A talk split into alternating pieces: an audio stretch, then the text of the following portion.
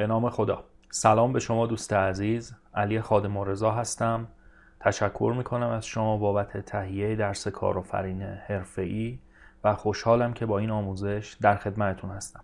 در این آموزش قراره که الگوهای نوین اقدام کارآفرینانه رو که مشخصا مخصوص شرایط پیچیده، سخت، خشن و محیطهای مملو از عدم قطیت هست با هم دیگه بررسی و مرور کنیم و امیدوارم که در پایان آموزش این آموخته ها و مهارت هایی که به شما عزیزان منتقل میشه براتون مفید باشه و بتونید به کار ببندین در کسب و کاراتون و بتونه میزان موفقیت شما رو افزایش بده و ریسک ها و میزان شکست های شما رو هم کاهش بده.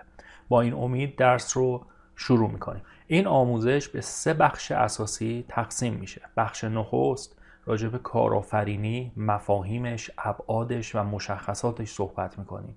در بخش دوم به الگوهای مختلف اقدام کارآفرینانه می‌پردازیم و الگوهای سنتی و الگوهای نوظهور مخصوص شرایط پیچیده امروزی رو با هم دیگه مرور می‌کنیم. بخش سوم آموزش هم اختصاص داده شده به جمعبندی و اینکه ما چگونه از این مطالب آموخته شده می‌تونیم استفاده کنیم. در چه قالبی؟ به چه شکلی؟ چه در سطح استراتژی و تدوین استراتژی کسب و کار و کارآفرینی؟ و چه در سطح موارد اجرایی؟ نکات و نقطه نظرهایی به شما عزیزان منتقل میشه که قابلیت اجرا و پیاده سازی در کسب و کارهای شما رو داره و می‌تونید از اونها استفاده بکنید بخش نخست آموزش مربوط میشه به کارآفرینی ابعاد و مشخصات و ویژگی های اون. در ابتدا باید اشاره کنم که ما سه نوع کسب و کار می‌تونیم داشته باشیم. دسته های مختلفی برای تقسیم بندی انواع کسب و کارها هست. من با توجه به اینکه تمرکز بیشتر بر فعالیت های کارآفرینانه و کسب و کارهای کارآفرینانه هست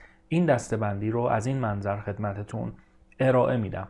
سه نوع کسب و کار می‌تونیم نام ببریم با این روی کرد. کسب و کارهای جایگزین دستمزد شرکت های سبک زندگی و شرکت های کارآفرینانه. شرکت های جایگزین دستمزد معمولا بیشترین سهم کسب و کارهای خرد و کوچک رو دارن. یا به نوعی می‌تونیم بگیم از کسانی که متخصص امر نیستن ازشون بپرسیم کارآفرینی یعنی چه و اون ویژگی ها و معلف های عمومی کارآفرینی رو اگر در ذهن داشته باشن احتمالا همین شرکت های جایگزین دستمزد رو نام می‌برند و براتون مثال می‌زنن. شرکت های جایگزین دستمزد اغلب کسب و کارهای خرد و کوچک هستند که فعالیت های محدودی دارن. خیلی نوآوری در اون اونها وجود نداره. بیشترین انگیزه شخص برای راه اندازی این کسب و کارها این هستش که مستقل باشه آزادی عمل داشته باشه. صاحب کار یا کارفرما یا مدیر بالا سر نباشه خودش این کارها رو انجام بده. خودش بتونه کسب و کارش رو هدایت کنه و مدیریت بکنه. و بنابراین این تیپ کسب و کارها ممکنه بعضیاشون خیلی درآمدهای بالایی داشته باشن ولی عموما درآمدهای خیلی بالایی ندارن. و اگر شخص می‌خواسته در شرایط معمولی کارمند بشه با ریسک بسیار پایین حالا میاد و یک کسب و کار مستقل برای خودش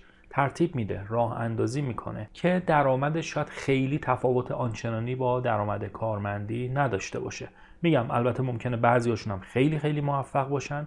و درآمد چند ده چند صد برابری داشته باشن. اما نرم و میانگینش تفاوت چندانی با حوزه کارآفرینی نداره. آنچنان چشمگیر نیست. اما نکته ای که وجود داره این هستش که این کسب و کارها اون ویژگی های دیگه ای که شخص دنبالش هست رو به اضافه این مزیت محدود مالی ارائه میدن.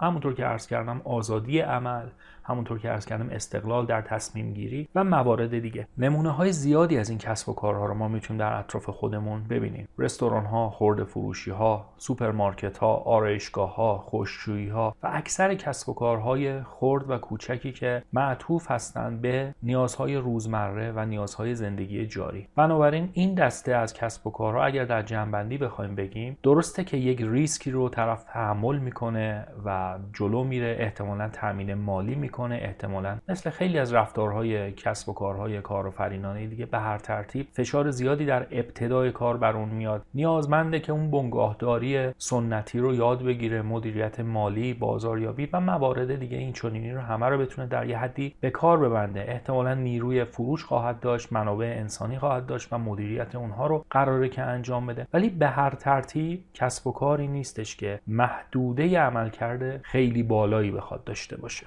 گزینه دوم شرکت ها شرکت های سبک زندگی هستند که امروز هم ما شاهدشون هستیم که خیلی رشد کردن با توجه به بسترهای اینترنتی و فضای اینترنت و فضای مجازی پلتفرم های اجتماعی که وجود داره وبسایت های مختلفی که در دسترس است به راحتی اشخاص می‌تونن اونها رو طراحی و پیاده سازی بکنن. به ترتیب این نوع کسب و کارها تونستن نمود بیشتری پیدا بکنن ابزارها و فضای مناسب تری پیدا بکنن تا بتونن پیدایش و رشد داشته باشن. عموما ما می‌تونیم از این کسب و کارها به این ترتیب نام ببریم که اشخاصی که در یک حوزه متخصص هستند یا مهارتی دارن میان و آموزش یا ارائه اون مهارت رو تبدیل به یک کسب و کار می‌کنن. مثلا یه معلم ورزش مثلا یک نوازنده موسیقی یا اشخاصی که به هر ترتیب در این شرایط دارن فعالیت می‌کنن اشخاصی که تخصص همونطور که گفتم دارن مهارت دارن و بیشتر در حوزه آموزش ما ممکنه این داستان ها رو ببینیم در حوزه های مختلف. حالا آشپزیش هم می‌تونه باشه پزشکیش هم می‌تونه باشه طیف بسیار گسترده می‌تونه شامل این موارد بشه. به هر ترتیب این افراد میان و مباحث مربوط به کار خودشون رو در یک سیستمی از محصولات و خدمات میچینن طراحی می‌کنن و به کمک این پلتفرم های اجتماعی و به کمک اینترنت می‌تونن اینها رو عرضه بکنن و کسب درآمد داشته باشن. خب طبیعتا نمونه های زیاد اینها رو ما امروز بیش از گذشته داریم می‌بینیم. افرادی که حالا اینفلوئنسر میشن پادکستر میشن کانال یوتیوب یا آپارات یا بالاخره تولید محتوای ویدئویی دارن. اشخاصی که آموزش کسب و کار میدن اشخاصی که آموزش انواع ورزش ها رو میدن. اشخاصی که آموزش بازاریابی، بازاریابی اینترنتی، طراحی وبسایت، دکور منزل، آموزش آشپزی تمام این موارد ممکنه این حوزه رو بتونه شامل بشه. و همونطور که عرض کردم مزایای خب نسبتا زیادی هم داره برای افراد. این هستش که شخص می‌تونه با کمترین منابع مورد نیاز مشهود و عینی مثل منابع مالی مثل منابع انسانی که باید مدیریت بکنه و موارد این چنین و از اون طرف با منابع نامشهودی که داره مثل دانش مهارت تخصص شروع به کار بکنه. می‌تونه که با سرعت شروع به کار بکنه. یعنی اگر ایده ای داره لازم است بره ده ها مجوز رو بگیره و بعد تأمین سرمایه سنگینی داشته باشه و حالا ریسک کارش هم به این ترتیب خیلی بالا بره. شخص می‌تونه واقعا با یک ایده کوچیک با یک حتی محصول ناقص شروع به کار بکنه آزمون و خطا بکنه قلق بازار دستش بیاد در این مسیر تجربه اندوزی بکنه و یواش یواش به کمک مشاهده نمونه های زیاد خارجی و داخلی که در این حوزه ها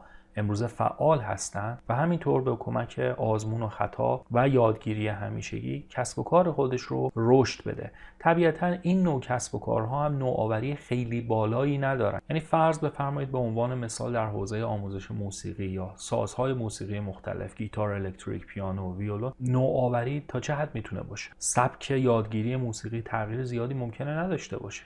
نوع محصولات حالا نهایتا ویدئویی هست یا اینکه نوت ها در کنار یا پایین ویدئو داره پلی میشه یه سری فوت و فن نوازندگی داره در کنارش تدریس میشه و موارد اینطوری. یعنی ما شکل خیلی پیچیده و جدیدی از محصول نمی‌بینیم روش خیلی پیچیده و تخصصی از ارائه محصول رو نمی‌بینیم. همین ویدئو هست داره از طریق اینترنت یا وبسایت یا بستر اجتماعی منتقل میشه. ما خیلی خدمت شما عرض شود که تنوع در ساختار بازار و این تیپ مسائل رو نمی‌بینیم که حاصل شده باشه از این کسب و کار. بنابراین نوآوری به معنایی که حالا در آینده جلوتر هم راجبش ما صحبت می‌کنیم در این کسب و کارها پایین هست. سرعت رشد این کسب و کارها هم معمولا پایین هستش. اما ممکنه بر بعضی از کسب و کارها که از بازاریابی ویروسی استفاده می‌کنن یا شبکه های حمایت کننده افراد کنارشون هستن یا تبلیغات ویژه‌ای دارن سرعت رشد بسیار بالایی هم بشه. تصور کرد نمونهش کانال های یوتیوب یا پادکست های مختلفی که به سرعت ممکنه به چند صد هزار یا میلیون فالوور برسن. اما به طور کل این کسب و کارها یک رشد ارگانیک و پایینی رو دارن. اما می‌تونه این رشد براشون پیوسته و همیشگی باشه. اما نوع سوم کسب و کارهایی که ما مد نظرمون هست شرکت های کارآفرینانه هستش.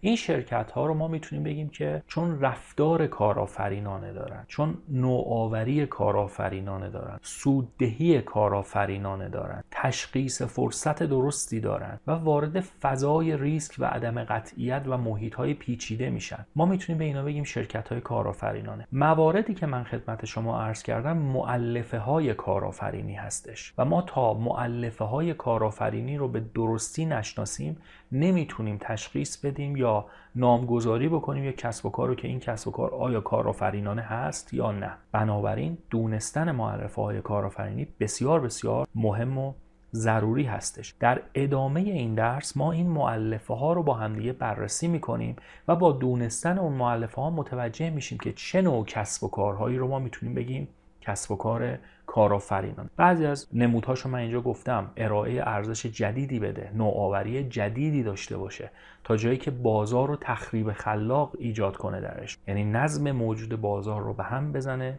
و با خلاقیت و نوآوری نظم جدیدی رو پی بیافکنه. یعنی سرعت رشد بالایی داشته باشه. یعنی بازار جدیدی رو اصلا خلق کنه که در گذشته وجود نداشته. یعنی مالکیت کارآفرینانه داشته باشه. یعنی به سمت توسعه پیش بره نه صرفا رشد. و موارد دیگه که همونطور که گفتم در ادامه درس ما بهش می‌پردازیم. بنابراین با این مقدمه که راجع به انواع کسب و کارها داشتم و اسکوپ صحبت هامون رو ما بیشتر گذاشتیم رو شرکت های کارآفرینانه میریم و می‌پردازیم به اینکه این کارآفرینی اصلا چه می‌تونه باشه. من در کتاب کارآفرینی کماندوی تعریف نسبتا جامعی از کارآفرینی ارائه دادم. چون کارآفرینی مفهومی چند بعدی هست و در گذر زمان بسته به محیط های مختلفی که بوده تعاریف مختلفی داشته. ما کارآفرینی رو اولین بارها در قرون وسطا می‌بینیم که ریشه هاش در میاد. در کشورهای مختلفی مثل فرانسه، انگلیس، آلمان داره راجع به کارآفرینی صحبت میشه. در مکاتب مختلف مدیریتی اقتصادی داشته راجع به کارآفرینی صحبت می شد اقتصاد کلاسیک اقتصاد نئوکلاسیک و موارد دیگه. در حوزه های مدیریتی روانشناسی و جامعه شناسی داره راجع به کارآفرینی صحبت میشه. بنابراین این مفهوم مفهوم بسیار سیال و پویایی هستش. بسته به اینکه ما در چه جامعه ای در چه زمانی در چه پارادایم فنی صنعتی اقتصادی اجتماعی داریم صحبت می‌کنیم تعاریف بسیار بسیاری از کارآفرینی وجود داره. بنابراین ما نمی‌تونیم بگیم که یک تعریف کامل و جامع و همیشگی راجع به کارآفرینی هست. کارآفرینی بسته به اقتضاعات محیط تعاریف مختلفی می‌تونه داشته باشه. اما با این وجود یه تعریف کلی رو که بتونه کلیت این مفهوم رو برای شرایط فعلی ما ارائه بده برای شما در این کتاب آوردم و در این دوره هم من با این مقدمه و با نگاه به اون می‌خوام دوره رو شروع بکنم. پس کارآفرینی مفهومی چند بودیه میان رشته ایه همونطور که گفتم حوزه های مختلف مدیریت اقتصاد جامعه شناسی روانشناسی علوم نوروساینس امروز به این موضوع ورود کردن. حتی نگاه های فلسفی به کارآفرینی وجود داره. بنابراین مفهومی می‌تونه بسیار جدی باشه در آینده علم. همینطور در گذر زمان مفهومی پویاست همونطور که خدمتتون عرض کردم. کلیت این مفهوم اینه که شخصی که دارای صفات و ویژگی های مشخص هست دست به اقداماتی می‌زنه تا از طریق اون فرصت های بالقوه‌ای که در محیط بیرون هست رو شناسایی بکنه و از اونها بهره برداری بکنه. به خاطر اینکه این کار رو بتونه بکنه باید ریسک تحمل کنه. باید عدم قطعیت رو بپذیره و به دل عدم قطعیت و ناشناخته ها بره. تا از این طریق با اقدام و رفتارهای خاصی که داره که هدف درس ما معرفی اون رفتارها هست به سوی یک هدفی حرکت بکنه تغییری رو ایجاد بکنه ارزشی رو خلق بکنه. و این ارزش و تغییر عموما در ارائه راه حل برای نیازهایی که یا پنهانن و یا آشکارن تعریف میشه. همچنین این ارزش می‌تونه به صورت چند بعدی تعریف بشه. یعنی ما اگه یک نگاهی به تعاریف سنتی در بازاریابی بذاریم وقتی میگیم ارزش در بازاریابی یعنی رضایت مشتری. خیلی که پیچیده تر بخوام و مترقی تر بخوام به موضوع نگاه کنم این ارزش تبدیل میشه به ارزش مشتری ارزش کسب و کار و ارزش جامعه. در کارآفرینی ما می‌تونیم همین نگاه چند جانبه رو داشته باشیم. یعنی اگر داریم از خلق ارزش صحبت می‌کنیم این ارزش می‌تونه برای مشتریان باشه می‌تونه برای همکارانمون تأمین کنندگانمون شبکه حرفه‌ای ارتباطی همکارانمون در داخل شرکت و خارج شرکت باشه برای شخص خود کارآفرین باشه و برای جامعه به معنای کل می‌تونه باشه. که این جامعه هم جامعه شهری ما جامعه کشور ما انسانی در تمام کشورها نسلهای آینده محیط زیست و تمام این موارد رو می‌تونه در بر بگیره. بنابراین این ارزش می‌تونه از خلق سود و پول معمولی شروع بشه تا خلق ارزش های بسیار بسیار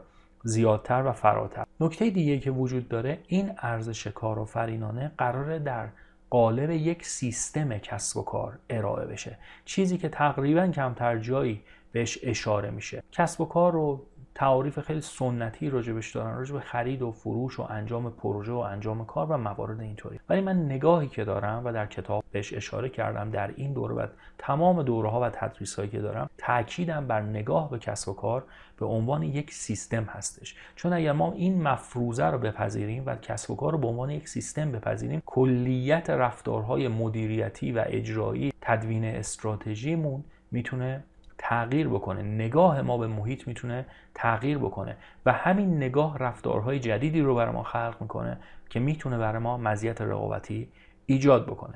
بنابراین کسب و کار یک سیستم هست و این ارزشی که کارآفرینی ارائه میده از طریق خلق یک سیستم کسب و کاره. و نکته مهمتر این هستش که این سیستم قرار نیست منفرد و در خلع باشه. این سیستم در بستری از سیستم های بزرگتر هست که ما از اون به عنوان محیط نام می‌بریم. جنبه های مختلفی از محیط وجود داره. محیط اقتصادی محیط سیاسی محیط جمعیتی و اجتماعی محیط فناوری و فناورانه محیط علمی محیط زیست محیط قانونی. و موارد دیگه که لازمه برای این محیط تحلیل بشه. و نکته پایانی این هستش که محیط بر همه چیز اصالت داره. یعنی تعیین کننده بازه فعالیت های ما هست. همین یک نکته تفاوت نگاه بنده و این درس رو با اکثر دوره های کسب و کار مشخص می‌کنه. اکثر دوره های کسب و کار راجع به این صحبت می‌کنن که هدف بذار بزرگ فکر کن تلاش زیاد بکن بزرگترین کارآفرینان از گاراج شروع کردن و شرکت های بسیار موفق دارن و و غیره. هیچ کدوم اینا به محیط اشاره نمی‌کنن که این کسب و کارها در چه محیطی فعالیت کردن. چه اختیاراتی این محیط ها برای اونها فراهم کردن؟ چه امکاناتی رو در اختیار اونها گذاشتن؟ من در ارتباط با محیط اعتقاد دارم که ضریب بد اقبالی وجود داره. و این ممکنه شانس باشه. اینکه در محیطی قرار بگیریم که چقدر می‌تونه حمایت کنه از فعالیت های کارآفرینانه ما. یه محیط ممکنه بسیار بسیار پویا باشه و حمایت کننده و محیط های دیگه ممکنه نه تنها حمایت کننده نباشن بلکه انواع موانع رو بر سر راه کارآفرینی پیاده بکنن. در این محیط ها ضریب بد اقبالی بسیار بالاتره. کار کارآفرینان بسیار سختتره و نیاز به نیروی اراده و عاملیت اشخاص در این محیط ها بسیار بسیار بیشتره و از طرف دیگه آورده ها هم به نسبت تلاش و انرژی که ارائه میشه می‌تونه پایین تر باشه. این واقعیتیه که ما در کارآفرینی در ایران باید بهش توجه داشته باشیم و من با این پیشفرض و با همین نگاه این دوره رو برای شما تعریف کردم. اینکه چگونه در این شرایط سخت و پر از عدم قطعیت بتونیم کارآفرینی کنیم بقا داشته باشیم ریسک خودمون رو کاهش بدیم و میزان موفقیتمون رو در بلند مدت افزایش بدیم. بنابراین و با این مقدمه که در این ویدیو خدمت شما ارائه شد ما وارد بررسی معلفه ها و ابعاد مختلف کارآفرینی در ویدیوهای آینده خواهیم شد.